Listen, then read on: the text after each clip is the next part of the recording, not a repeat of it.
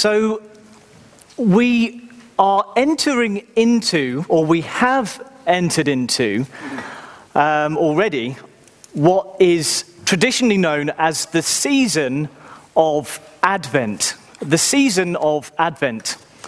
And Advent isn't something we really emphasize much um, historically as, as Protestants, but it is something that's always been a feature um, of church history. Um, I'm quite boring. I quite enjoy historical dates and things. Um, but the origins of Advent are unclear. But it looks as though Advent comes from about 480 AD. And in AD 567, that's the first we read about Advent in church history. And the Council of Tours um, prescribed that monks should fast um, one day a month, every, every, day, um, every day in December until Christmas. That was the first we read about Advent, really, in church history, um, in about 567. But obviously, today there are lots of different ways of marking Advent. I was quite stunned recently when I, I was looking at some of the Advent calendars that are on display. And uh, if you want to now, you can buy um, an advent calendar with Prosecco. So you can have an advent calendar with Prosecco every day. Or for the ladies among you, um, you can buy an advent calendar with a makeup set every day, if you want to do that.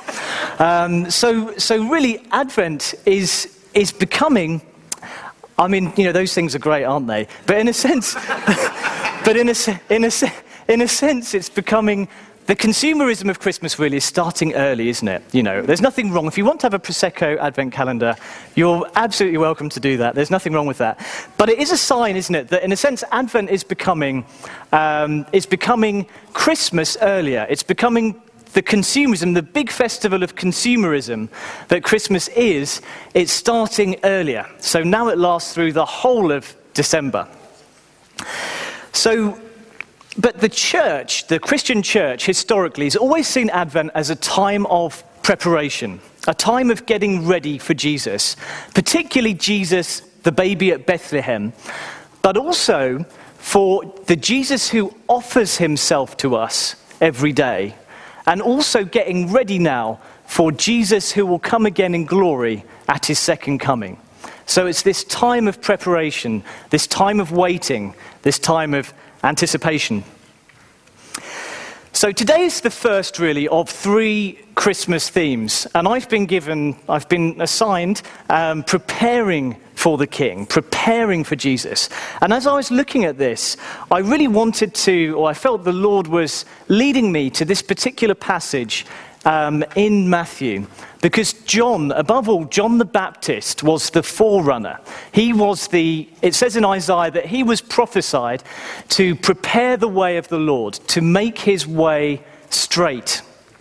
Now, in the ancient world, um, when a king um, was traveling from place to place, they used to send a messenger ahead of them. And what the messenger would do is his job would be to scout out the route, to look for all the potholes and all the uneven places in the road, so that the king could then travel um, unimpeded on his way. And that is what John the Baptist was doing. He's preparing the way for the coming of the Messiah, preparing that smooth way for the coming of Jesus.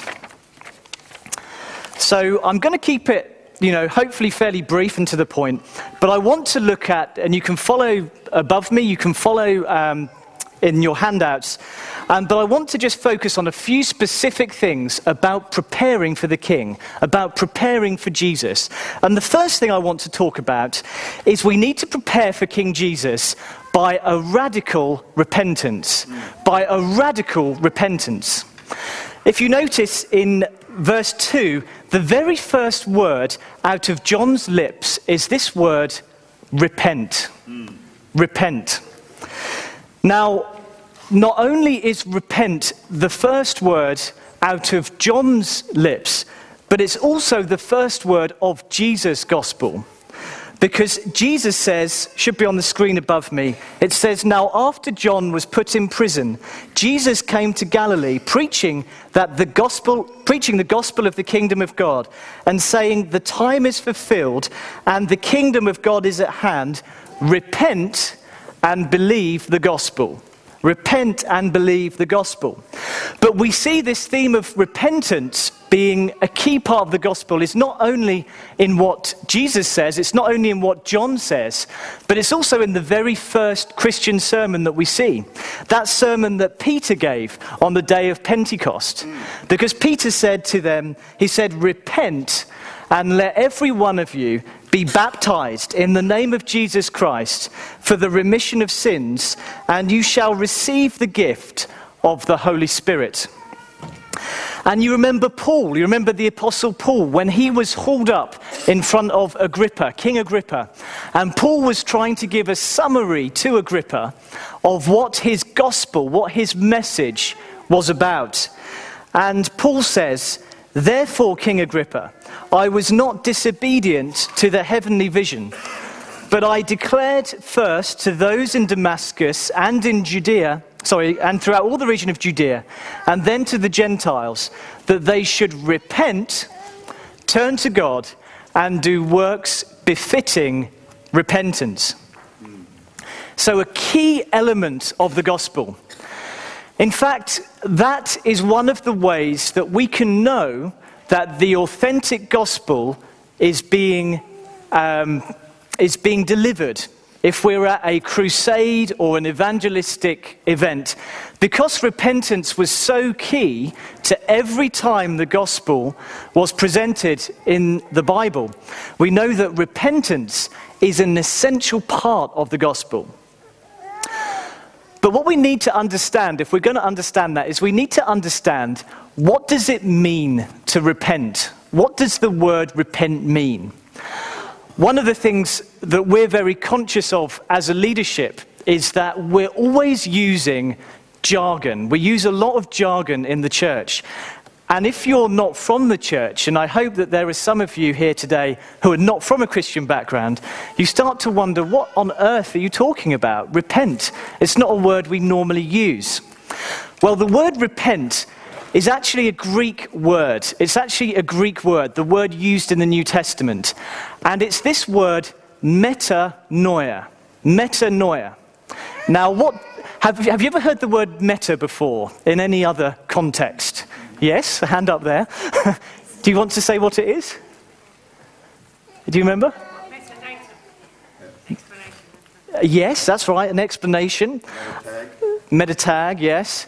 And, um, and another one is something like metamorphosis. Have you heard the word metamorphosis? So, really, metamorphosis, it has to do with this idea of change. So, the word meta means change.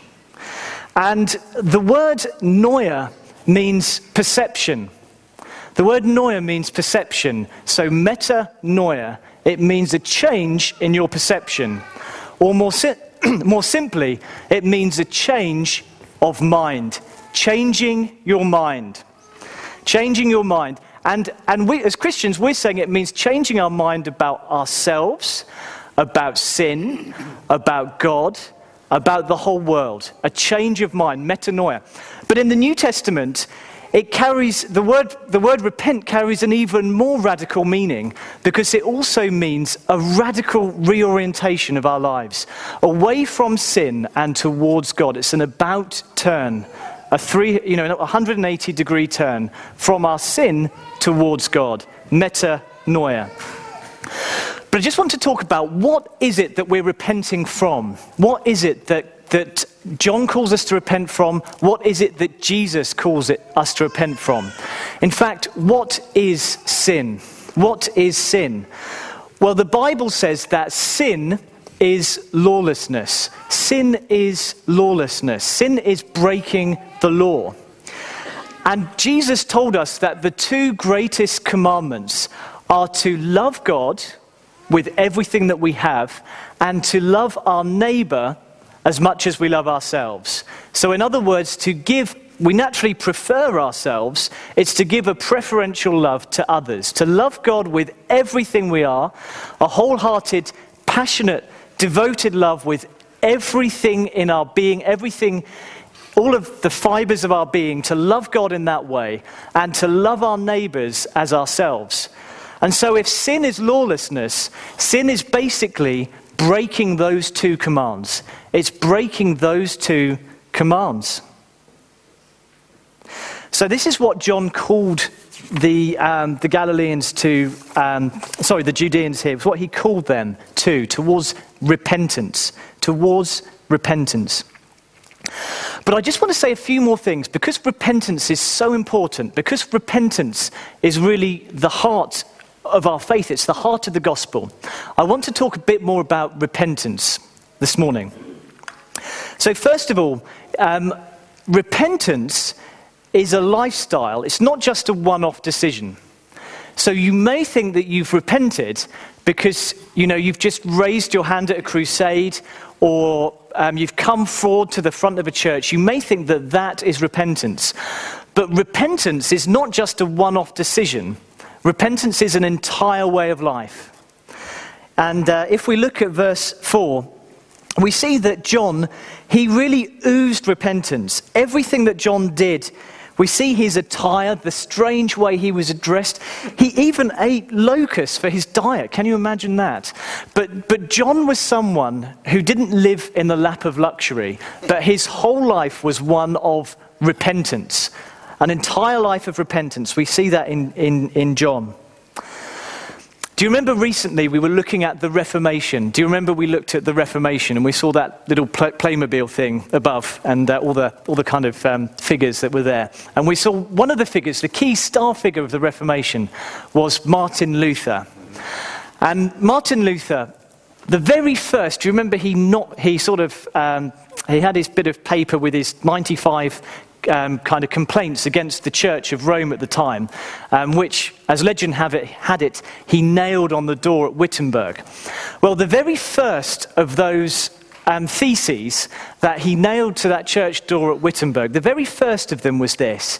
He said, When our Lord and Master, Jesus Christ, said, Repent, he willed the entire life of believers to be one of repentance the entire life of believers to be one of repentance.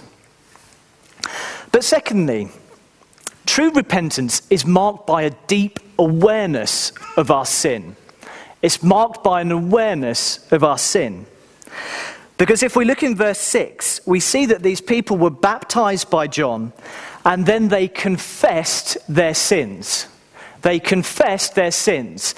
They recognized that they were in the wrong and that God was in the right, and that the way they'd been living was wrong. So they confessed their sins. And in fact, this is something that we see repeatedly throughout the Bible and in the Psalms. It's impossible for us to have an encounter with this God. It's impossible for us to have an encounter with the God of the Bible without having a deep awareness of our sin. If we look at um, one of the Beatitudes that Jesus said, he said, Blessed are the poor in spirit. Blessed are the poor in spirit, for they will see God. So, if we have this sense of our own spiritual poverty, our own spiritual bankruptcy, that's when we get to see God. That's when we get to see who God is. Blessed are the poor in spirit. This awareness of sin. That's what repentance is. And if we look in verse 7, um, the third thing I want to say about repentance is that true repentance can look superficially different, but it's also fundamentally the same we come across these two groups of people in verse 7. We see the Pharisees and the Sadducees, and they come, they flock to John, they come to John's baptism. These two groups of people, the Pharisees and the Sadducees. Now, if you're students of the Bible, you'll know a lot about the Pharisees and the Sadducees. But they were two very different groups of people at the time, and they were different demographically, and they were also different theologically. So the Sadducees, they were really the aristocrats of the time. They were the wealthy aristocrats. Whereas the Pharisees were, were kind of middle class businessmen more. So they were different stratas of society, the Pharisees and the Sadducees. But not only were they different stratas of society, the Pharisees and the Sadducees, but they were different theologically. So the Pharisees were the theological conservatives. If you like, they, in some ways, I hope, I hope we're not Pharisees, but in some ways they were like the evangelicals of their day um, because they believed everything that the Bible said. They took the Bible very literally. The problem was that the Pharisees had also added a lot of um, traditions and a lot of extra commandments um, to that. Now, the Sadducees, they were different theologically in that they were the liberals of the day. They were the rationalists of the day. So they denied, we know from later on in the Bible, that they denied things like the resurrection, they denied the miraculous. Um, they were very much the liberals of the day. So you have these two groups of people, and on the outside, they look very, very different. But what's interesting is you find that despite the differences, their root sin was the same. The root sin of the Pharisees and the Sadducees was actually the same. And we know what that was from scriptures like Matthew chapter 6 and verse 5. It says, When you pray, you shall not be like the hypocrites, for they love to pray standing in the synagogues and on the corners of the streets, that they may be seen by men. So their root sin which was the love of praise, the love of man, was actually the same, even though in many ways they were very different. But we can also learn a lesson from that. Because all of us struggle with, with different sins. So for some of us, our issue is that we tend to get very angry and we fly off the handle very easily. And so, repentance for that person, for the angry and irritable person, when they repent, their repentance looks like them becoming more peaceable and gentle. But other people don't want to offend anybody. And their issue that they're dealing with is the fear of man. So, for, the, for that person to repent, you may actually find that they become more direct and more straightforward. So, what I'm trying to say is that repentance looks different for different people, and we shouldn't be dogmatic about what that looks like. As long as people's lives are being reorientated, as long as they're being changed towards God, then repentance will look very different for different people. So, that's the third thing to say about repentance. But also, finally, I think about repentance, verses 8 to 10. It says, Therefore, bear fruits worthy of repentance, and do not say to ourselves, We have Abraham as our father. This idea in verse 8, therefore, bear fruits worthy of repentance. That repentance is always evidenced by fruit. If you haven't got any fruit of repentance in your lives, you have to question have I really met with Jesus at all? You have to seriously say, Have I ever met with this God?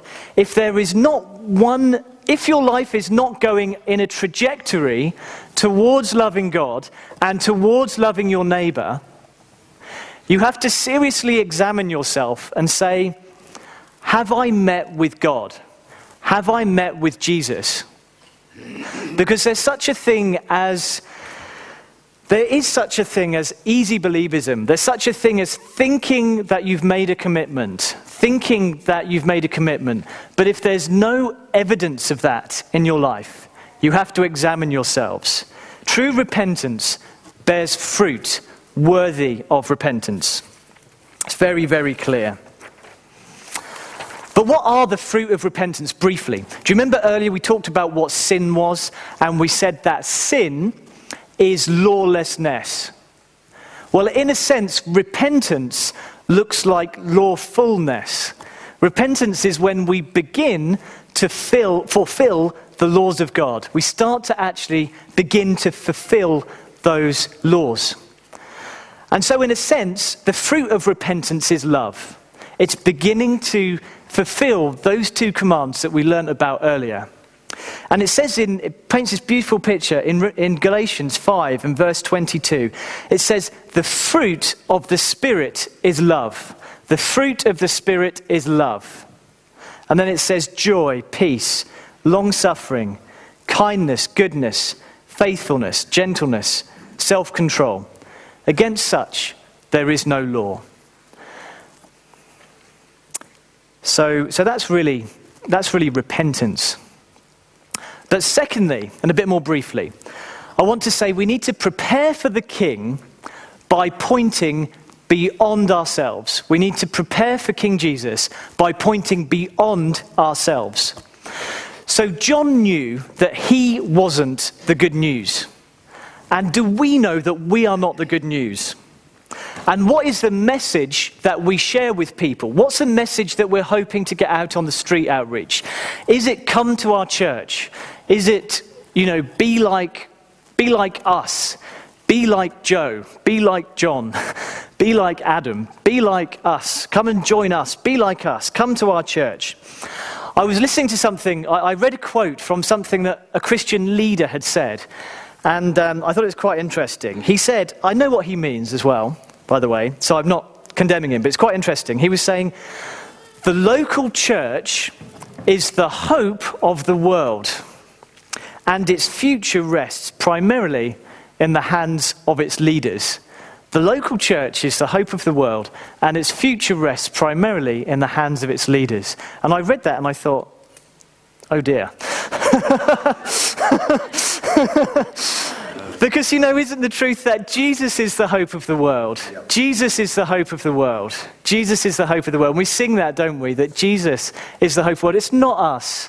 It's not us. It's definitely not us as leaders. Oh, no. But it's Jesus. Jesus is the hope of the world. And you know, um, and you know, like, like, um, like John, really, we're just humble messengers of the King. We're humble messengers of King Jesus, going out to prepare the way, make his way straight. You know, actually, we're more like, you know, the church that Jesus writes to in Revelation. And he says, Because you say I'm rich, because you say I've become wealthy and have need of nothing, do you not know that, that you are wretched, miserable, poor, blind, and naked? And if we're honest, that's how we all come to God. We all come with an empty hand to God. We don't come with anything to offer to Him, but we point to Jesus because He's the one who's coming. He's the one who baptizes with the Holy Spirit, He's the one who baptizes with fire. He's the hope. He's the hope of the world, Jesus. Um, but you know, I think that there's some interesting um, kind of uh, implications of this. Because you know, it's very easy when you're doing outreach, particularly at this time of the year. We're doing our outreach, and this is our church's outreach, and we're getting behind our outreach. But I'm really challenged by this idea that lots of other churches in the city are doing outreach. Lots of other gospel believing churches are doing outreach. And lots of other churches are proclaiming Jesus as the hope of the world. But how do we in this church react when other churches are proclaiming Jesus as the hope of the world? Is there some jealousy there, perhaps? Would we rather that, that, of course, we want them to come and join us, but would we rather that they came and joined us? Is it more about our church, about expanding our club? Or actually, are we just happy that the name of Jesus is being glorified and that other people are coming to him? And that's one of the things I want to say. I think it's important for us to mature in that because there are other churches outside this one who are pointing to Jesus. And actually, part of recognizing that we are not the good news is that actually we're happy whenever the good news is proclaimed by anyone who believes that good news. Amen. Amen. So I hope that we're not jealous or, you know, we don't get kind of put out if someone, you know, even if they go to Surrey Chapel. Well, hey, you know, um, whatever the reason. Or even if someone comes past our choir and they hear those words of the gospel, the, the, the, rich theology and the beautiful invitation that there is in those gospel. And maybe they don't come from this area at all. Maybe they're going to go back to somewhere like Scotland, where Lisa Rose comes from, or, or somewhere else in the world. But that doesn't matter, because if they've met with Jesus through that, then we shouldn't care really whether they come back here or not, as long as they meet with him. But of course, we want people to come here and be discipled, but really, it's more about Jesus, it's more about him. But finally, really, and I want to I want to end on this. It is a slightly more heavy note, but I think it is a note that needs to be sounded, particularly in these, these times. Um, the first thing is, you know, we prepare for the king by this radical repentance. We, we prepare for the king by pointing beyond ourselves to Jesus. Um, but finally, we do prepare for the king by warning of the wrath to come. We prepare for the king by warning of the wrath to come. And why do I say that? That's because that's what John did. I mean, John had some quite harsh words here, didn't he? He said to them, Brood of vipers, who warned you to flee from the wrath to come? And then what does he say in verse 10? He says, And even now the axe is laid to the root of the trees. Therefore, every tree which does not bear good fruit is cut down and thrown into the fire. And even if you look at this idea of Jesus coming as the baptizer with the Holy Spirit and the one who baptizes with fire, well, fire does two things it purges and it purifies those who are believers, but also it burns up the chaff. It burns up those who have not responded. And actually, John goes on to talk about this in verse 12. He says that when Jesus comes, his winnowing fan is in his hand, and he will thoroughly cleanse out his threshing floor and gather his wheat into the barn, but he will burn up the chaff with unquenchable fire. What they used to do in those times in, in, in, the agriculture of the day is they would have a big, huge, what they call, what he's saying here is a winnowing fan, or a bit like a large fork, really. And um, they'd have all of the, I don't suppose it's wheat, isn't it, really, that they cut from the, uh, that they cut from the, from the fields, and they put it all in this winnowing fan. And then they would toss it up, and the heavy grain would fall to the floor. And the grain was the part that you would want to keep. And the chaff, because it was lighter, it would be blown away and it would blow off to another part of the threshing floor. And then after the chaff had blown to the threshing floor, they would, someone would come along and they would sweep up the chaff and they would burn it and they would destroy it in that way. Because Christmas is thought of as a cozy time of the year, and it is. We all love the picture card post the picture postcards of, of, of Christmas. But I think partly, if we're to have a sense of mission, we need to have a sense of urgency that actually these are life and death matters, and that actually there is a wrath to come, and that actually the chaff will be burnt in the fire, and that actually we need to wake up and we need to take our responsibility seriously to reach out to the lost. And we don't often think in those terms, especially these days as Christians. But there is a responsibility on us because of the stakes. If we really believe what we say we believe, there needs to be an urgency to reach people with this gospel because they will be the chaff. They will be the ones who will be burnt, burnt, um, burnt in the end. I mean, it's difficult, isn't it? Because in a sense, Jesus does come to bring peace. He is the Prince of Peace.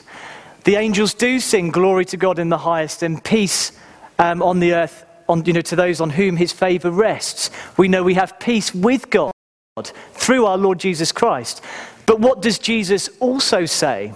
He says, Do not think I've come to bring peace on earth. I did not come to bring peace, but a sword. So, so as much as there's a warm invitation in the gospel, there's also a warning. And in some ways, it's the warning that gives us the urgency to have a mission, to reach people. If you think of all of the missionaries of old, when the great missionary age of the church was, with people like Hudson Taylor and C.T. Studd and how they left everything to embark on very dangerous voyages to go from this country to other nations, often at risk of their lives.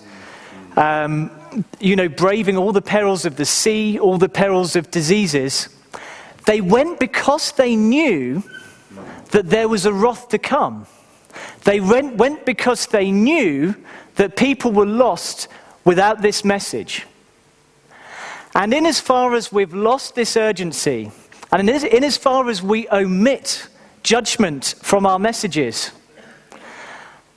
You know, as a church, as the church in the West, as much as we've done this, we've lost the urgency because it's life and death. You know, it wasn't only, G- it wasn't only John, you know, who, who preached these heavy messages. Jesus said the same.